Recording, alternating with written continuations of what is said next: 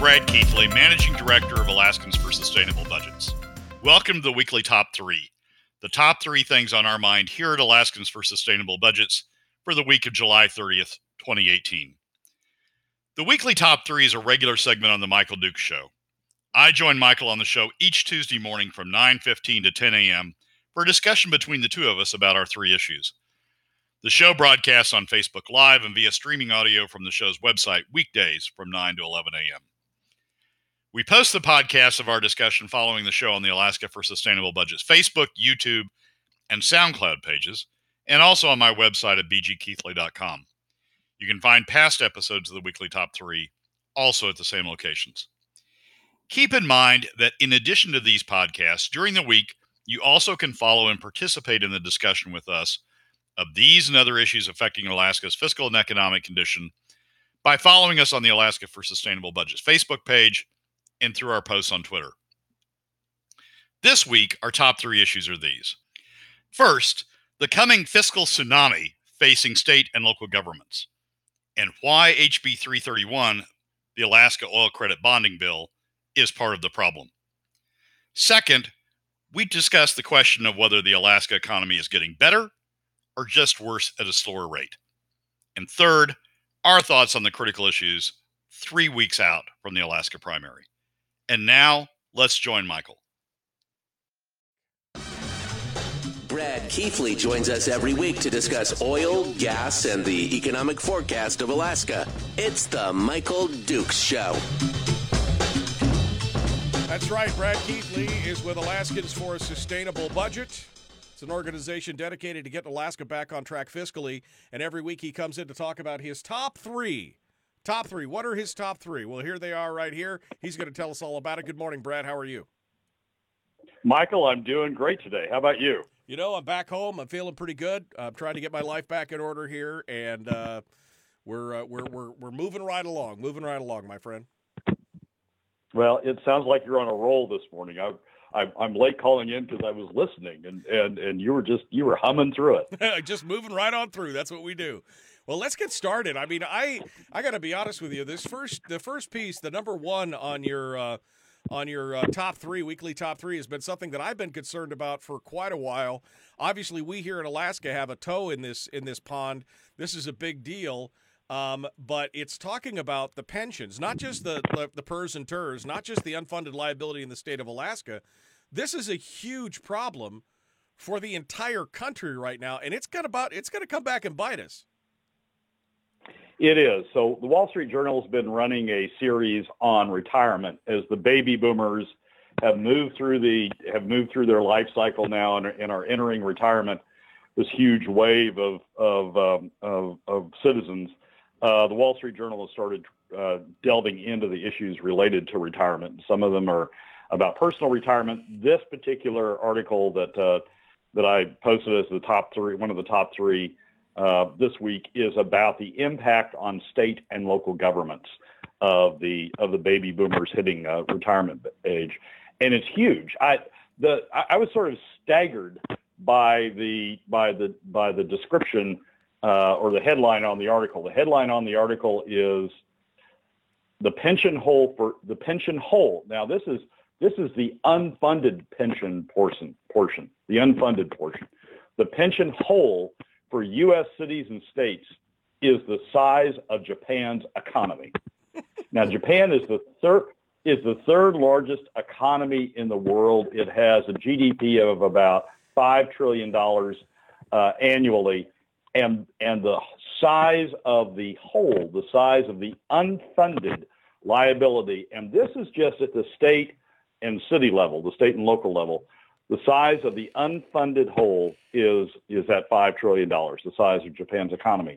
That's you know that's a fairly staggering analogy um, uh, that they start out with, and then they go through a series of stories about various states and localities uh, that are being hit by it. They don't get to Alaska; they very easily could have. I mean, we've got a a, a, a, dog in this hunt, uh, as well as other states and localities. Uh, we've got uh, we are we've got about an eight trillion or an eight billion dollar uh, hole in our uh, pension funding. uh, that uh, that we're going to have to close over the over you know the next several years, and that's a that's a big chunk of state spending of where state spending is going to go, paying off um, the unfunded portion of the liability. So this is an this is an article that resonated with me both at both at from a general fiscal policy perspective as well as from a state fiscal policy perspective. Absolutely, and we're seeing this over and over and over again across the country.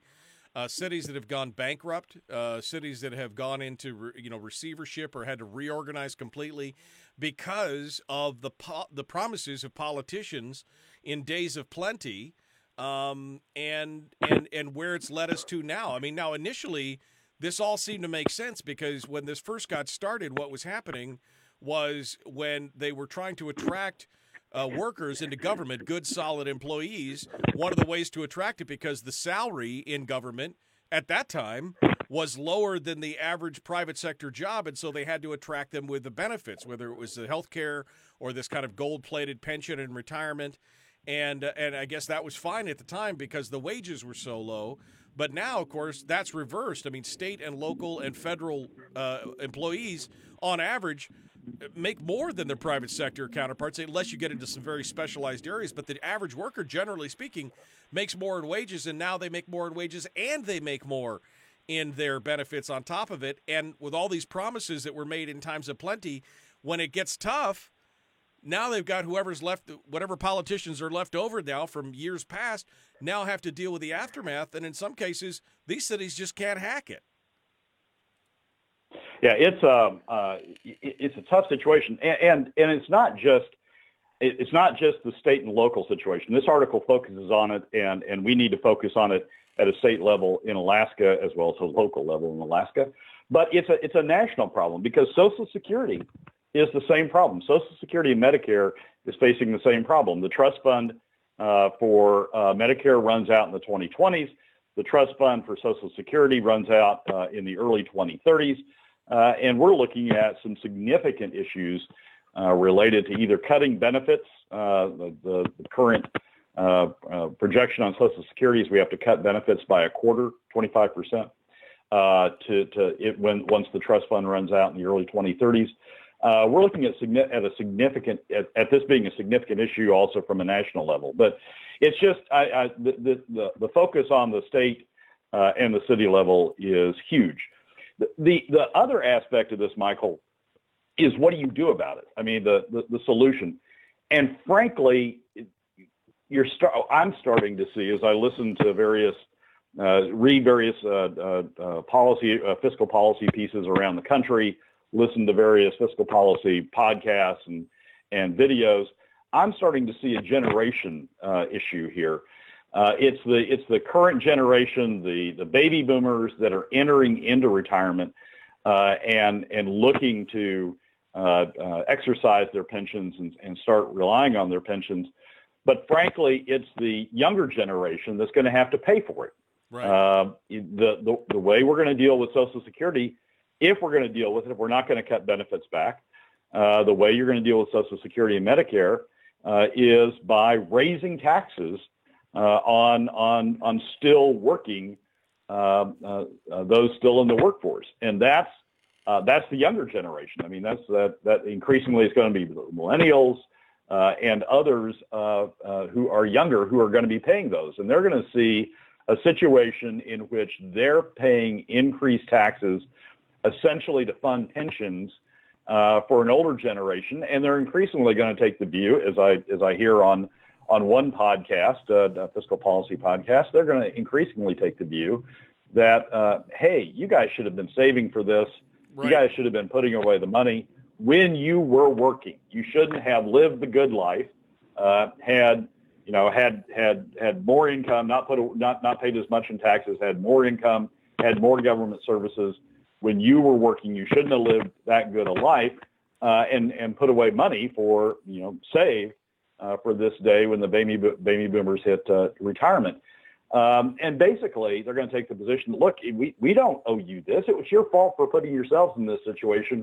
We don't owe you this. We're going to uh, we're going to cut back on benefits, or we're going to do other things that that that limit the amount of contributions we're going to make to sort of make you whole uh, for on, on your pensions. And that, you know, it's not it's not picking up much steam now because baby boomers still are a big part of the vote.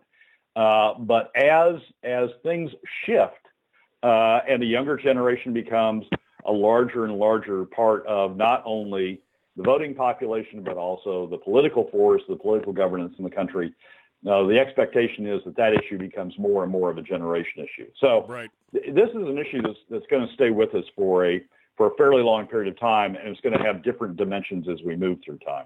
Well, yeah, and I and I would like to point out that when it does start to happen, it's going to accelerate quickly. Simon Black had an article out here about five or six days ago that talked about uh, that 1,400 corporate pension plans. You, we've been talking about state and federal and local government uh, with Moody's putting it close to $7 trillion in short funding.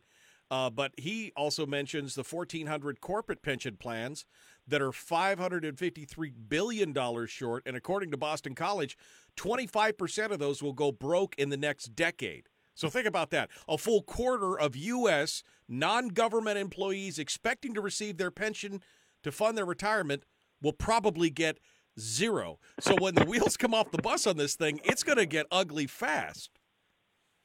It is, and and the, so I've seen some statistics, some studies that have shown that more than 50% of retirees, uh, for example, are, reti- are are depending upon Social Security, full Social, what they believe to be full Social Security, for a significant portion of of their retirement.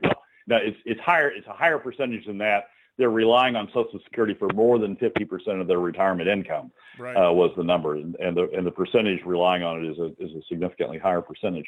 Uh, that's you know, so when you talk about Social Security cutting a quarter of Social Security benefits, more a, a large chunk of the retirement population is going to be relying for Social Security on more than for more than 50% of their income. You start talking about cutting a quarter of that of that benefit, you're going to have you're going to have huge problems. And then you layer on top of that the the impact of the private uh, retirement that you're talking, the, the issues related to private retirement, what you're talking about, and the issues related to state and local government uh, retirement, it is going to be a serious problem. Now, the journal article says there's three ways to, to deal with this, and, and you know these are basically common sense uh, steps. Cities and states can either raise taxes, cut services, or become more aggressive about reducing benefits to retirees. The cut services is cut other state services uh, in order to shift more money over to uh, paying retirement, essentially crowding out uh, other uses of state of state revenues to in order to uh, shift a, a, lot more over to to make sure the retirement benefits uh, remain whole. So it's either raise taxes, raise revenues, cut ser- cut other government services, or become more aggressive about reducing benefits to retirees. We're going to face that in Alaska. We've got a constitutional provision uh, that says that contracts, public contract, pu- public uh, retirement contracts, are to be treated as sacrosanct and and and and funded uh, as a matter of the Constitution. So that's going to be an issue in Alaska. So if we can't cut benefits, if that's not if that's something that doesn't happen, then we're either going to have to raise taxes or crowd out other government services. As the generational split becomes more pronounced, uh, you know, it's not beyond it's not beyond the pos- the realm of possibility that that constitutions can be amended. Right. Uh, and and and one could envision uh, at some point in this process the con- people looking at the Constitution to amend it uh, to reduce benefits that way. So it, it's an issue that that is going to be with us uh, for a long uh, a long period yet to come. I mean, one of the problems, one of one of the problems. I, I, I need to be careful about using that term, but from a fiscal perspective, one of the problems that is that is confronting these these pension funds is that people are living longer. Right. Uh, and so you're going to have you're going to have the issue of of not only uh, uh, not only as the it's not only going to hit as you start into these as as the baby boomers hit retirement age, but it's become it's, but it's going to it's going to drag on longer or continue longer uh, because people are living longer and people are going to be trying right. to draw from these pensions longer. Well, there's actually two components to that. Not only are they living longer, but the cost of health care has risen exponentially. And so those two factors combined are really that's really the de- the death blow to a lot of these pension funds is that not only are they living longer, but it's costing more to live longer through their you know through their health care and everything else. And and Brad, there's a component of this that I think we need to address.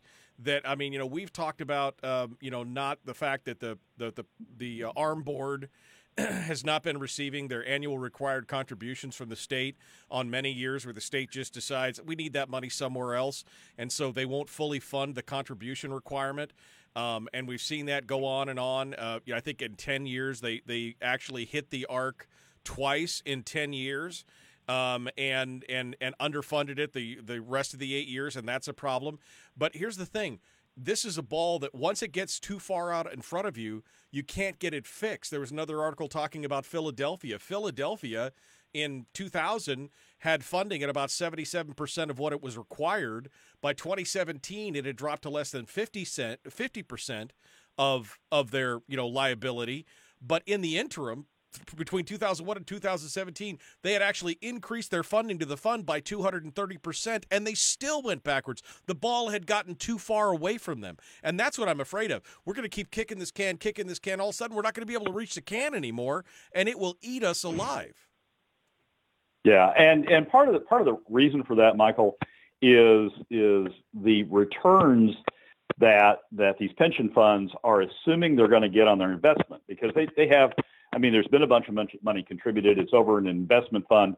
Part of the revenue they're counting on in the future is the earnings from the investments they're making off of the investment fund that they have.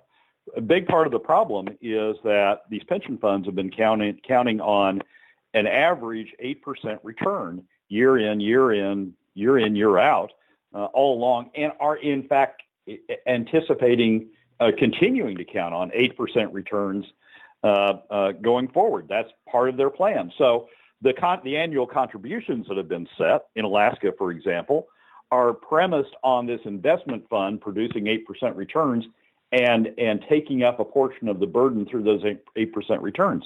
Well, you may get eight eight percent returns. You may get ten percent returns some years, but you're not. But none of the pension funds have been doing that consistently. And generally speaking, government has now been lowering uh, the the anticipated returns from eight percent down to seven percent down. Some go as low as six percent now to try to be try to be conservative. And as you lower those anticipated returns, as you say, the hole gets bigger and bigger because you're not you're not now you're no longer anticipating or counting on or projecting that you're going to get revenues from the investment fund that are going to help you close the hole.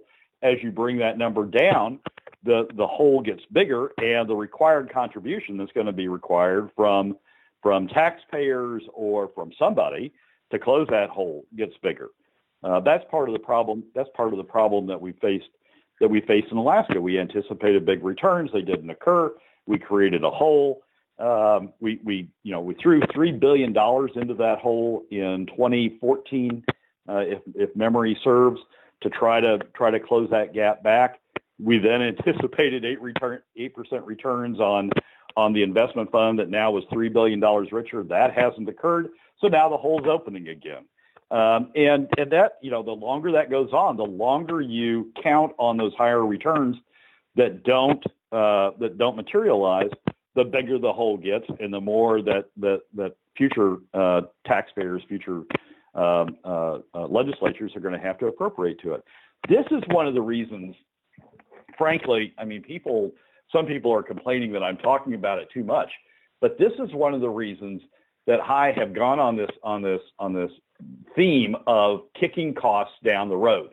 That that we that we're going to get ourselves as a state in bigger and bigger trouble the more we kick costs down the road. It's it's one of the core issues, one of the core problems I have with HB 331, which is the oil tax credit bill, which proposes to go out and issue a bunch of bonds in order to pay off the, the, the, remaining oil tax credits and then push the payments for those bonds down into the 2020s and 2030s. Kick, in essence, kick the current costs that we're facing on oil tax credits into the next decade and part of the decade beyond that. Well, the problem with that is we've got these pension obligations that are right. that are going to start showing up big time in that same time frame. We need to get as, done with as many costs uh, as we can uh, before we hit this before we hit this huge bump in the road that's coming up, uh, or else you know, or else we're we're, we're going to have to you know cut future services or increase future taxes even more, not only to deal with pension costs but also to deal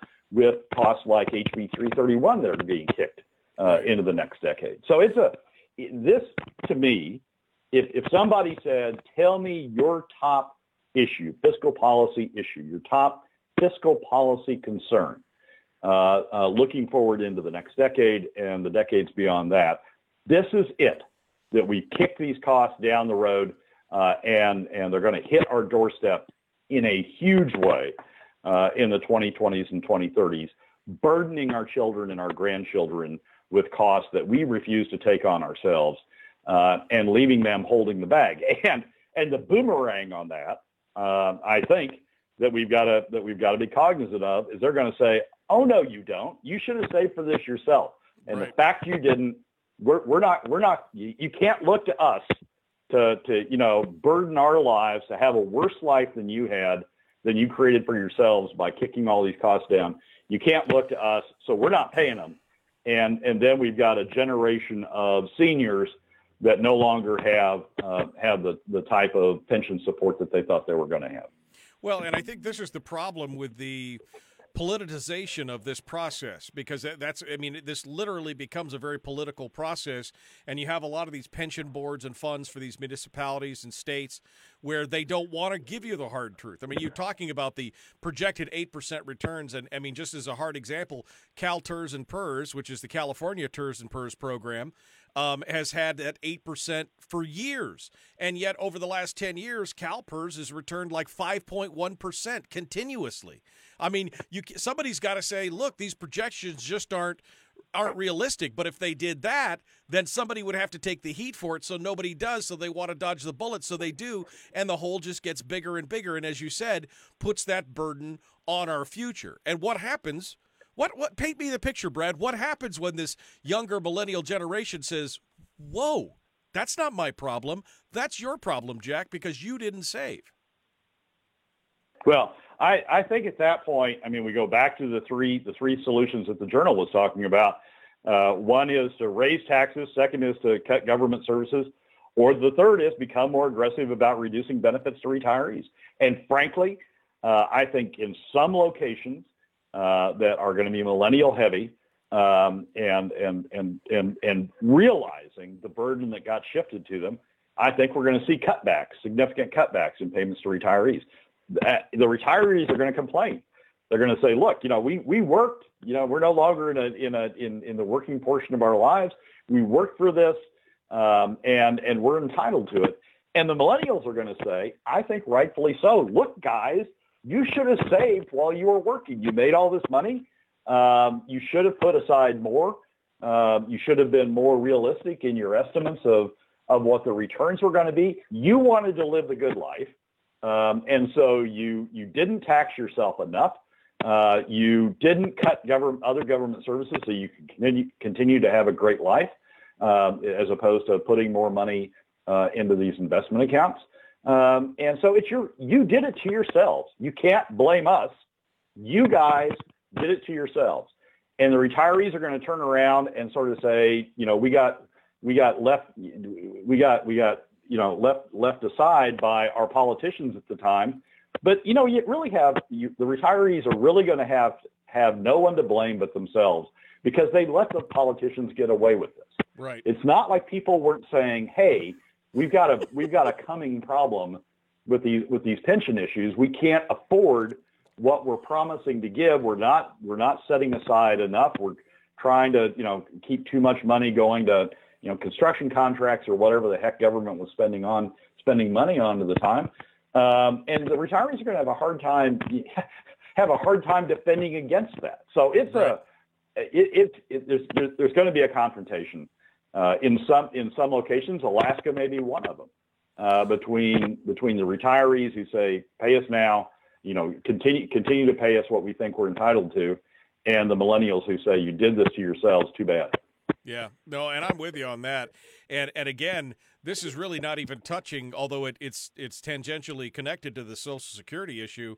I mean, th- th- this is really the perfect elements of the perfect storm all kind of coming together. If we don't get a grip on this now, and I just don't think, quite honestly, Brad, we could talk about this till we're blue in the face. I've been talking about this for years. I'm sure you have as well.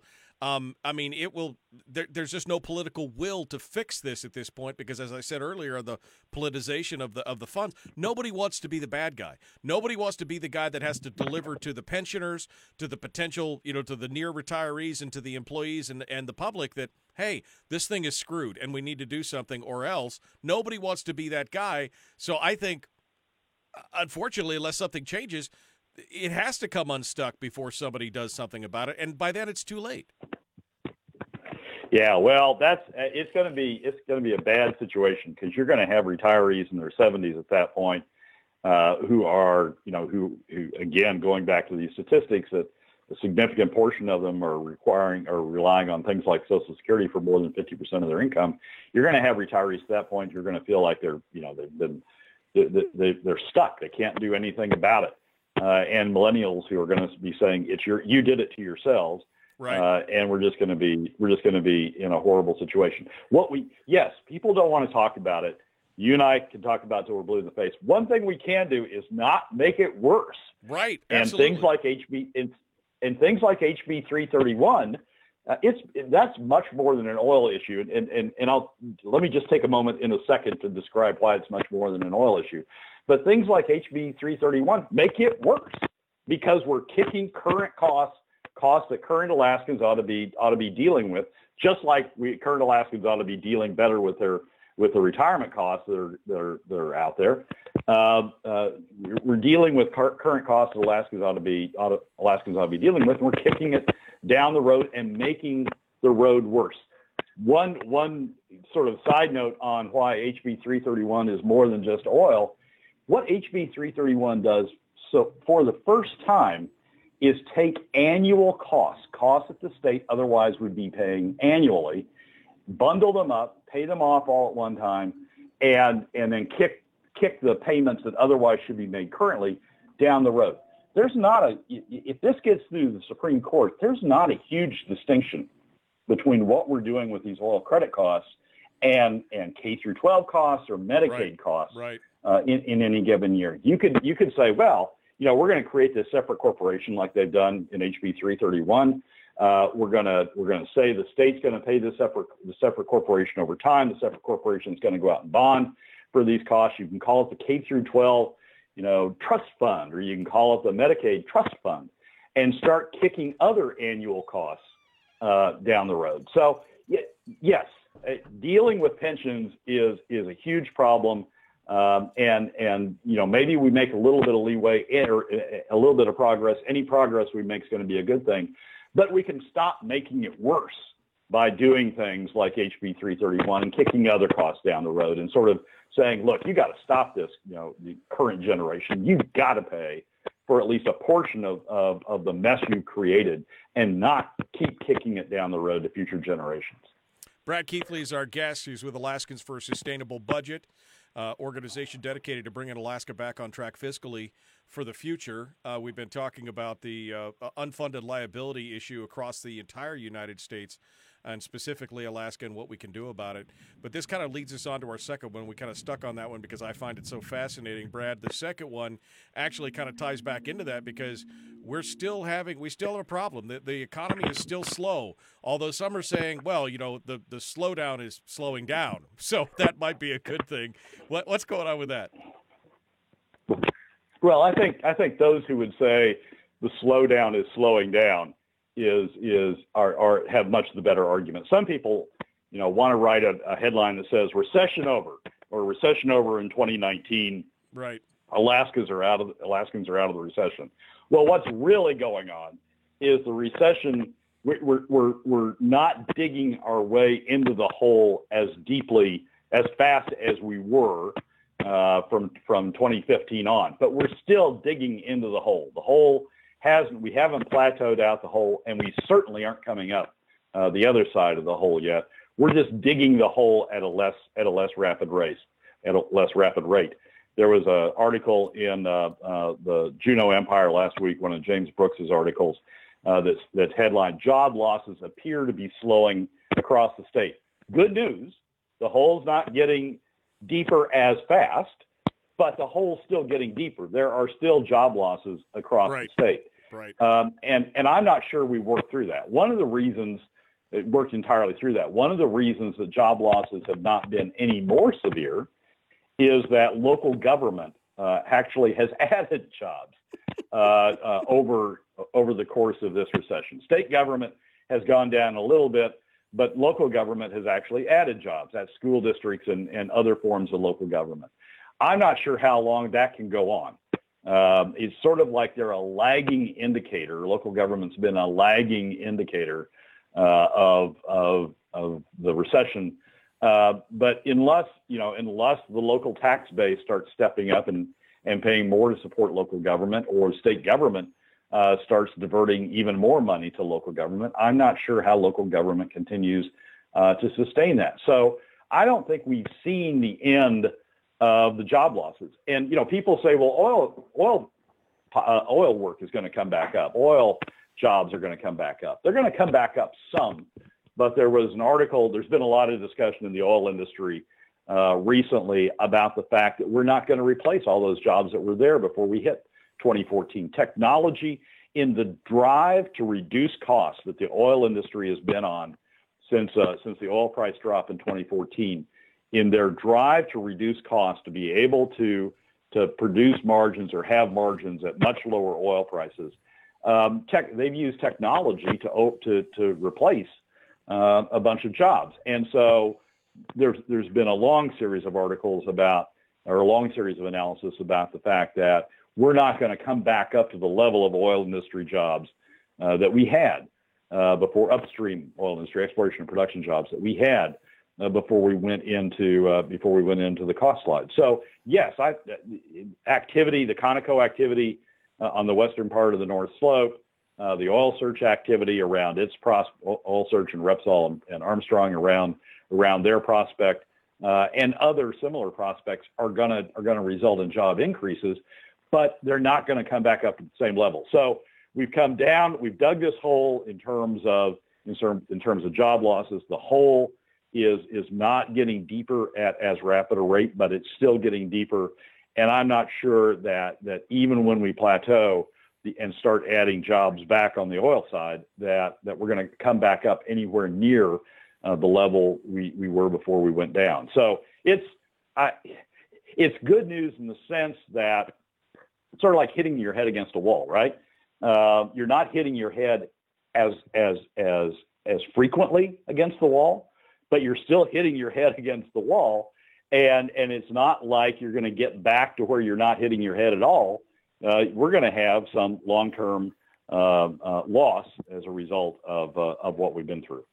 Harold says Brad keeps forgetting about economic growth. Sure, the costs are being pushed into the future, but the percentage of debt should drop in relation to the size of the economy. I think that that might be a little um, ambitious. I think that might be a little optimistic because uh, all I see is right now is the debt continues to grow. What do you say?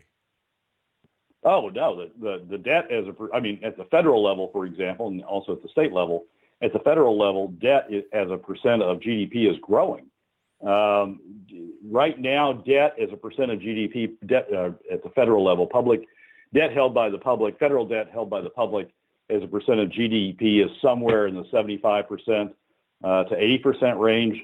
Every economic projection out there, including uh, by the Trump administration, uh, shows that debt as a percent of GDP continuing to grow uh, over the next 10-year period. So, yeah, there may be there will be some economic growth. Uh, uh, we can debate how much economic growth there can be, but debt is gaining at a rate significantly greater than than the rate of economic growth. I, you know, I see this and I see the job losses dropping, but I start to wonder, you know, is that just the paring back of the low hanging fruit, and there's really not a lot left for the basic economy, and it's not something to to uh, it's not something to to uh, celebrate because you know, there's just no more kind of the extraneous or extras. Now we're going to be cutting into this maybe this 1,700 jobs versus the five or six thousand jobs are now going to be you know those are the those are the deeper more long term higher paid you know that's the stuff that we, we, cut the fat first you know or the or the stuff that was easier to cut. Now we're cutting down into the bone. Yeah there's some of that. I mean a, a, a, a significant part of the job losses that occurred quickly uh, in our current recession were oil industry jobs which tend to be the higher paying jobs um, uh, in alaska we, we've sort of we've, we've sort of been through a lot of those, uh, and those once we plateau, once we hit the bottom and sort of start working back up, those should be some of the ones we add. So I I'm not sure that um, that we that I'm not sure what how to describe whether we've cut into the bone or not. Uh, but I do think that we're going to come back with some higher uh, as we come out of this, whenever we come out of it. Uh, we're going to come back with some higher paying jobs. The ones, the ones that we're still continuing to lose probably uh, are middle income jobs. We probably lost all of the oil industry jobs, the higher paying jobs uh, that I think we're going to lose. So we're probably losing middle and lower income uh, jobs as we go deeper into this. I know that one of the, the big areas that have been hurt that, that you that, that we've seen show up recently uh, is retail uh, jobs in retail, and jobs in retail tend to be uh, lower paying jobs. So I, I, don't I don't think Michael that we've got that we've got more to go in terms of high paying jobs, but you know I. you look at local government, maybe you know maybe some of those jobs that we've got yet to go are going to be well, are going to be higher paying jobs. Yeah, and I think Karen actually asked a good question too. She says, "And how exactly are people supposed to save when the government keeps taking more and more. That's really the problem. You know, you've got all these people who are on private pensions or these other things, and they're starting to have to script more and more. I mean, that money that I, you know, any money I would have received for the permanent fund would have gone right into my retirement now because uh, because I've, i am living in a lower cost of living situation. But I mean, that's a that's a prime point. How are we supposed to save when the government keeps uh, keeps consuming more and more of the pie? Well, our standard of living, our standard of living has basically, when you look over the span of time, the standard of living over the last 20, 25 years has been artificially high. It's been buoyed by, particularly over the last decade, it's been buoyed by excess government spending. It, it with without you know taking taxes to to pay for it. Uh, it's been buoyed by not setting aside enough for pensions and retirements. So frankly, looking at it over that span of time, we've lived a higher life, higher, uh, higher uh, uh, expensive life or a higher spending life uh, than frankly, uh, than frankly we should when you, when you, when you sort of, you know, mix all these time periods together. Um, and so, yeah, government's going to be taking more of it uh, we're just going to have to learn to live, frankly, with with less. It's right. uh, it, it's not a it's not a good situation. It's not the situation you want to be in. It's particularly not the situation you want to leave your kids in. But that's what we've done. Right. So, I mean, to, to to say we can continue to live the high life, government shouldn't take more to to deal with the costs that have been created in the past uh, is sort of unrealistic. Well, and and and and the worst part would be to leave our kids with an even bigger mess of having them pay for it. Quite honestly, I mean that's really the the worst part. Uh, Brad Keithley is our guest, Alaskans for a Sustainable Budget. You can find him on Facebook. We've got a link at the top of our Facebook broadcast there to his Facebook page. That's the best place to get all the info. Let's move on to your third topic for the day, Brad, which of course is okay, great. What do we do about all this? Because I mean that's really we come down to this, and you and I beat the hell out of these topics and uh, get down way down into the dirt with it. And I, and I love that. But then people come away with, oh my God, I'm exhausted. What do I do now? And I think, and I think that's kind of where I think that's kind of where you're at right now. I mean, what do I do? I mean, what can I do? How can I fix this? Because this thing is so broken and out of kilter. How can we fix it? And that actually leads us to number three. Number, yeah, and number three is we're three weeks out from the primary uh, what's it looking like? What should it look like? What what you know do, do I think, uh, uh, particularly for this segment, uh, about about where we're headed in the primary?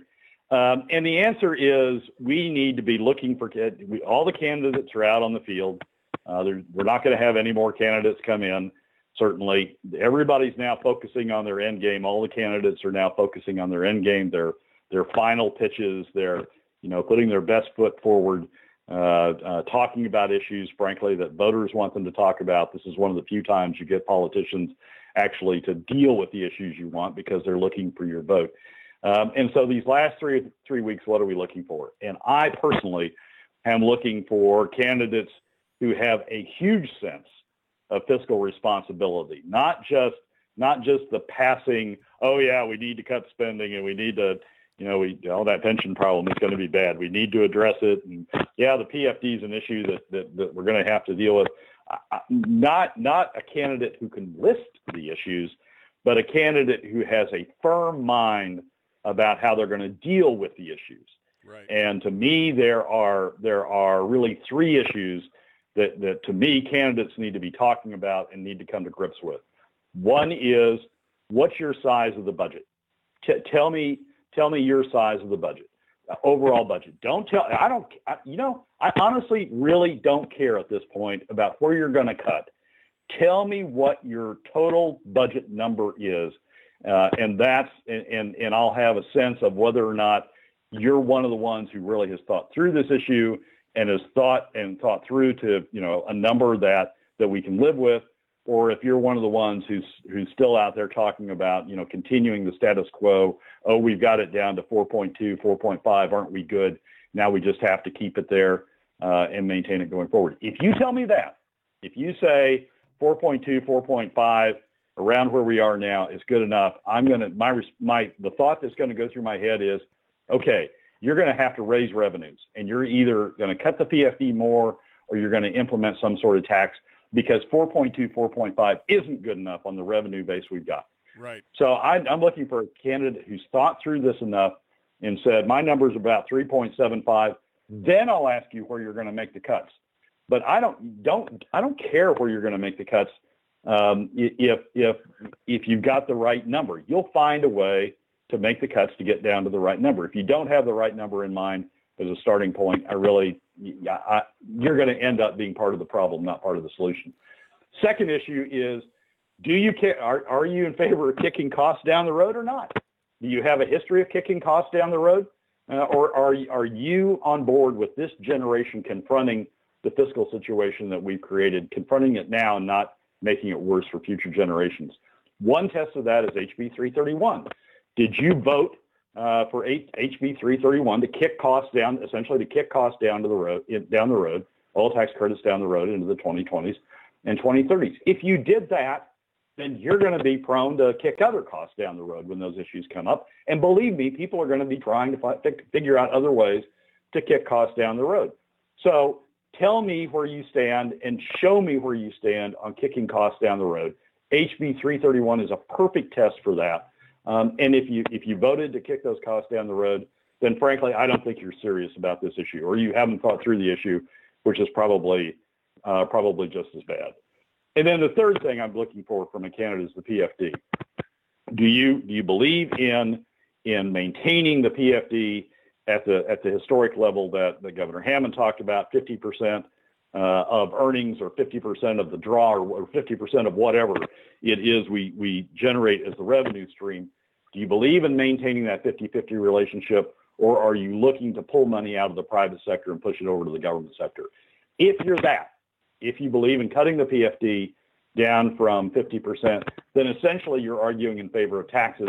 And worse of all, you're arguing in favor of taxes that have the largest adverse impact on the overall economy and are by far the costliest to Alaska families. So you you're a taxer, uh, and you're and you're someone who doesn't care about the economic consequence of the tax uh, on on the overall economy. And you know, frankly, I have little use for people who who think that way because they're just going to keep getting us into trouble. Right. These are the these are the people these are the people who have got us into trouble in, in the past. There's no reason to believe they're not going to continue to get us into trouble in the future. So tell me what your budget number is. Uh, tell me where you stand on kicking costs down the road, and tell me tell me what your stand is uh, on the PFD. Those those three tests uh, are the tests that I think really will help um, uh, me identify the candidates that that I think have the have the best chance to get this state through its current fiscal situation and out in the best shape we can into the 2020s. Uh, people who can't answer those questions or give the wrong answer to those questions, frankly, I think they need to go. Whether they're incumbents, whether they're Republicans, whether they're you know whatever they are, if they can't get those three questions right, I think they need to go. Well, and I think and I think that that really is the bigger issue here of uh, you know of do we send the same people back over and over and over again and expect different results? I think we could all agree that that just doesn't make any sense whatsoever because obviously if they couldn't see the forest for the trees now or before what's going to what's going to change that for now? And which is why we've been calling for a changing of the players. And you actually have kind of a legit scorecard here where you're you're starting to take each one of these candidates in turn and taking a look at it. I'm posting it uh, in the uh, in the chat right now so people can actually see the uh, the actual picture. But it it literally shows you who's running for what, who's the incumbent, and we're going to have to start scoring this stuff ourselves and deciding who is going to be the best choice. And quite honestly, at this point, I don't care if you're an R, a D, an I, an L. I really don't care. I want to know what your answer are to the questions that Brad just asked, and if they're if they're in line with that, then I think you probably have my vote at this point. Yeah, it's I. I this is you're never going to get candidates in a better position than you have them. Uh, you're never going to get politicians in a better position than you have them now. They want your vote, and and and you should want, as a voter, you should want precision out of these candidates. Not not I'm going to you know save the PFD. I'm for saving the PFD. Well, the Senate would tell you they were saving the PFD. They were just going to save it at at 25%. The governor would tell you that he's going to save the P, PFD. He's just going to save it at 33%. I mean, tell me what your PFD percentage is. Don't tell me you're going to save the PFD.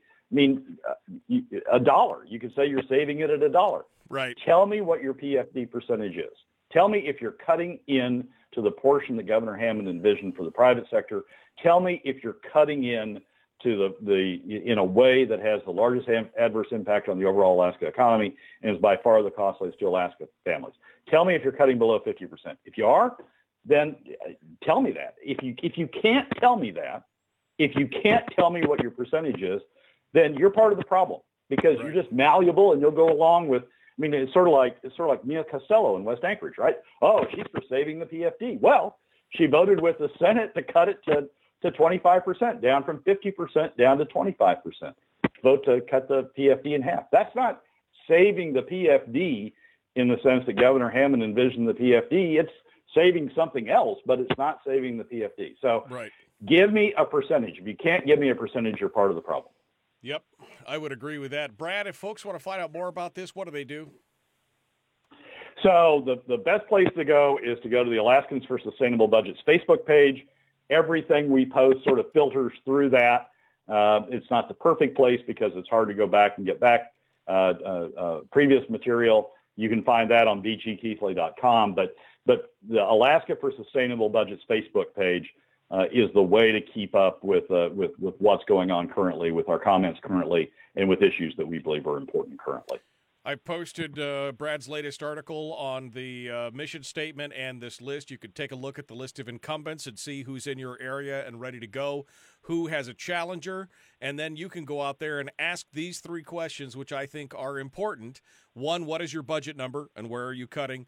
Two, what is your thoughts? What was your vote on 331? And three, what is your thought on the full payout, payout of the PFD and the 50 50 split? Where do you fall on that? I think those are three critical questions that need to be asked. And this is all in the finance. We're putting the whole crime thing aside.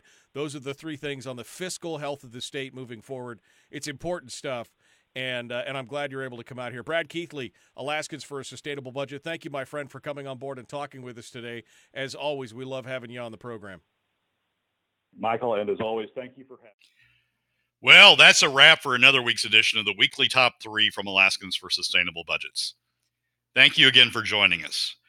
Remember that you can find past episodes on our YouTube and SoundCloud pages and keep track of us during the week on Facebook and Twitter. This has been Brad Keithley, Managing Director, Alaskans for Sustainable Budgets. We look forward to you joining us again next week on the Weekly Top 3.